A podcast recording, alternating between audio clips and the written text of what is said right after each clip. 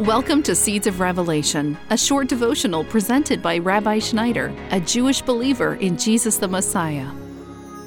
We are quickly approaching the holiest day of the year on God's sacred calendar. In Hebrew, it's called Yom, meaning day, and Kippur, meaning covering. So it's called Yom Kippur, the day of covering, also referred to as the Day of Atonement.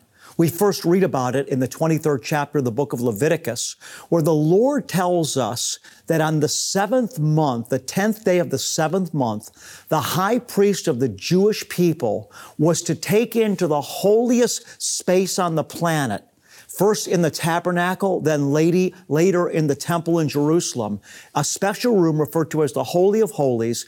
The high priest was to take blood into this room and he was to pour the blood on the covering over the uh, it was a, a, over the ark of the covenant oftentimes referred to as the mercy seat. Inside the ark of the covenant are the 10 commandments or were the 10 commandments. And the 10 commandments were housed in something that's referred to as the ark of the covenant. So the high priest would take in the blood of a bull and the blood of a goat and he would pour the blood of the bull and the goat on top of the Ark of the Covenant. And again, this is referred to in the Brit Hadashah or the New Testament as the mercy seat. And the scripture tells us in the Hebrew Bible that the life of the flesh is in the blood, saith the Lord, and I've given it to you on the altar to make an atonement for your soul. That's from Leviticus 17 verse 11. The author of the book of Hebrews in the New Testament tells us that the reason for this holy day is because only the blood, by reason of its life, can make atonement. And the key of importance here is the fact that Jesus' blood atonement is the fulfillment of this ancient holy day once and for all. That's why when I run into people that call themselves Christians, that don't understand that Jesus is the only way, I say to myself, you really don't get it at all.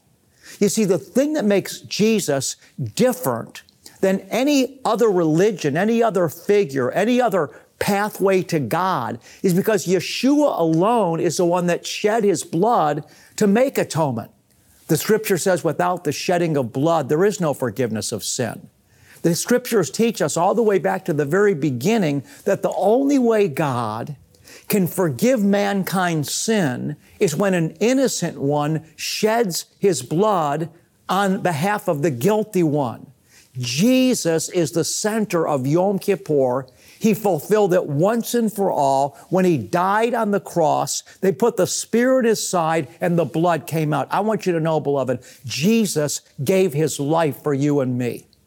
And He wants you and I now to fully give our life back to Him. In fact, this is the only way a true relationship with God can be formed.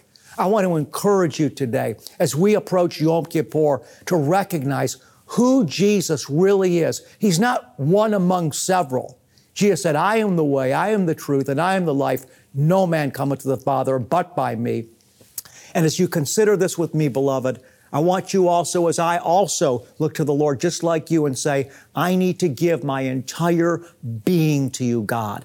Even as you gave your life completely to me through your Son, I need now to respond to that by fully giving myself back to you for the glory and honor of Messiah Jesus.